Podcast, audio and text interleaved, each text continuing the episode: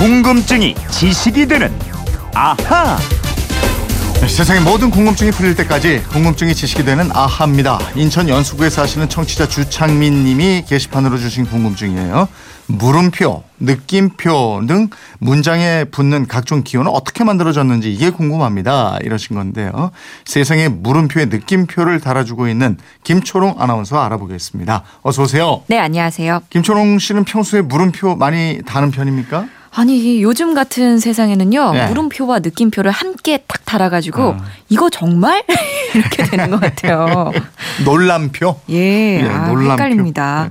네. 물음표와 느낌표 어, 이런 기호를 문장부호라고 그러는데 예. 세종대왕께서 이 문장부호까지 다 만들고 이러신 건 아니잖아요. 예, 아닙니다. 이 후민정음에는 글을 마칠 때 쓰는 점, 온점과 쉼표라고 하는 반점은 있는데, 물음표와 느낌표 등은 없고요. 물음표, 느낌표는 서양에서 온 문장부호입니다. 예, 레미제라블을 쓴 프랑스의 대문호 빅토르 위고가 출판사에 편지 보낼 때 물음표 딱 하나만 써서 보냈다 이런 얘기 들은 적 있어요. 네, 맞습니다. 내 작품 어때? 라는 뜻으로 물음표 하나만 썼는데 이 편지에 대한 출판사의 답장이요. 느낌표 딱 하나 왔어요. 네. 들어본 분들 많으실 텐데요. 이때가 언제냐? 1862년입니다. 음, 그러면 서양에서는 적어도 그 이전에 물음표, 느낌표 이런 문장 부호들이 있었다는 거 아니에요? 네, 그렇습니다. 근데 물음표, 느낌표가 한날 한시에 만들어진 건 아니고요. 만든 시점과 과정이 다릅니다. 먼저 저희 방송 그건 이렇습니다가 가장 많이 쓰는 물음표. 이거는 몇 가지 설이 있는데요.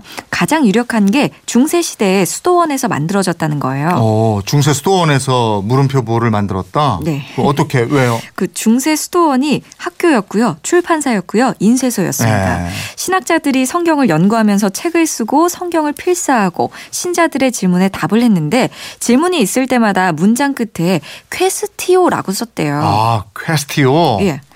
이게 무슨 뜻이에요? 이 라틴어로 물음, 의문, 문제, 찾다 이런 뜻입니다. 음, 물음표를 영어로 question mark라고 그러는데 네. 이 말이 그러면 quaestio에서 온 거예요? 맞습니다. 어. 그래서 question mark라고 하는 거 맞고요. 이 수도원의 학자들이 문장 끝에 매번 이 quaestio를 쓰자니까 이게 너무 길고 힘든 거예요. 네. 여덟 자나 되잖아요. 그래서 quaestio의 첫 글자 Q를 대문자로 쓰고 마지막 글자 O를 소문자 O로 작게 줄여서 간략하게 QO라고 썼는데 아. 요것도 아예 좀 간편하게 작은 O자를요 그 Q자 밑에 써갖고 하나의 뭐 눈사람처럼 이렇게 탑을 쌓아서 썼어요. 네. 이게 영어 철자 Q 밑에 작은 오자를 쓰면 물음표하고 모양이 비슷해지네요. 그렇죠. 그렇게 쓰다가 Q자를 완전히 쓰는 것도 귀찮다 그래서 지금의 물음표 모양으로 굳어졌고요. 네. 1800년대 중반 빅토르 위고 시대 때는 지금과 똑같은 물음표를 쓰게 된 것 같습니다. 야, 이거 그럴듯하네요. 아니, 근데 다른 설도 있다고 그랬잖아요. 또 뭐가 그 있어요? 중세보다 훨씬 이전에 기원전 3, 4세기의 고대 그리스로 거슬러 올라갑니다. 학문과 예술이 발달해서 헬레니즘 문화를 꽃피웠던 도시 알렉 산드리아에서는 학자들이 문자도 소문자와 대문자를 처음으로 가려서 썼고요. 네. 띄어쓰기도 처음 하기 시작했는데 이때 의문 부호도 생겼다 그래요. 어, 그 시절에 이미 의문 부호를 썼다? 네, 그 세미콜론이라고 아시죠? 예. 그점 있고 그 밑에 컴마 표시 있는 세미콜론 이 부호를 의문 부호로 썼고 마침표 두 개가 위 아래로 있는 점이 두 개 쌓여져 있는 이 모양 이 콜론 표시를 마침표로 썼는데 훗날 세미콜론의 위 아래를 뒤집어서 물음표를 만들었다 이런 이야기도 있습니다. 아, 그렇군요. 세미콜론이 물음표가 됐는지 뭐 이거는 확실치 않지만 네. 그 시절에 이미 콜론, 세미콜론 이런 문장부호를 만들었다. 참 대단합니다. 그렇죠. 아, 그럼 느낌표는 어떻게 해서 시작된 부호예요? 이 느낌표 유래도 여러 가지예요. 어려운 문제를 고민하다가 답을 찾았을 때 펄쩍펄쩍 뛰잖아요. 네. 그 뛰는 사람 모습을 형상화한 거다. 어허. 아니면은 사람이 뭔가에 딱 부딪혔을 때 깜짝 놀랐을 때 그때 얼굴과 입 모양을 표현한 거다라는 네. 말이 있는데 이 가장 인정받는 설은 물음표처럼 라틴어에서 유래했다는 설입니다. 음, 그러게 물음표가 있었으면 느낌표도 같이 있었겠죠. 그렇죠. 네. 이 라틴어 감탄사에 이오라고 있어요. 네. 기쁜 탄성이란 뜻으로 지금도 뭐 흔히 와, 오, 요 이렇게 표현을 하기도 하는데 음. 그런 감탄사 의성어를 표현하던 말이었어요. 이 이오를 세로로 변형시켜서 만든 부호라는 겁니다. 네. 이 느낌표는 라틴어에서 그 왜 우리 아침 먹고 땡 점심 먹고 땡그 해결 바가지 했던 그 표시 있죠? 네, 동그라미에다가, 동그라미에다가 예, 사선으로 사선. 짧은 예. 선 그린 예. 그런 표시 형태로 쓰이다가 영어권에서 지금의 느낌표로 쓰게 됐습니다. 예. 그 15세기 영문 서적에 소개된 게 확인됐다 그래요. 어, 그러니까 빅토르 위고가 살았던 19세기에 물음표하고 느낌표로 된 편지를 주고 받을 수 있었다 이거군요. 그렇죠. 그럼 이런 부호들이 우리나라에서는 언제부터 쓰기 시작했을까요? 우리나라에서는 1910년 전후로 쓰기 시작한 것 같습니다.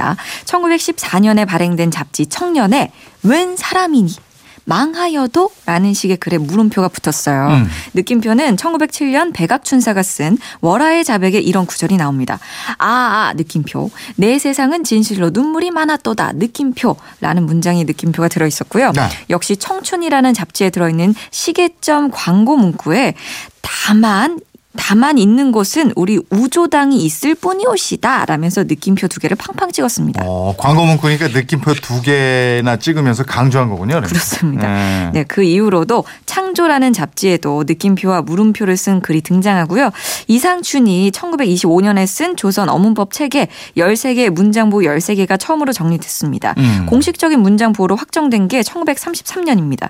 당시에 조선 어학회가 발행한 한글 맞춤법 통일안에서 문장에서 쓰이는 중요한 보호 16종에 물음표와 느낌표를 처음 포함시켰는데요. 네. 물음표에는 의문을 나타낼 적에 그 말 다음에 쓴다라는 단서를 달았고요. 음. 느낌표는 이렇게 설명했어요. 감탄을 나타낼 적에 그 말 다음에 쓴다. 예. 그러니까 물음표, 느낌표는 우리가 약 100년 전부터 본격적으로 쓰기 시작했다. 이렇게 보면 되겠네요. 그렇습니다. 예.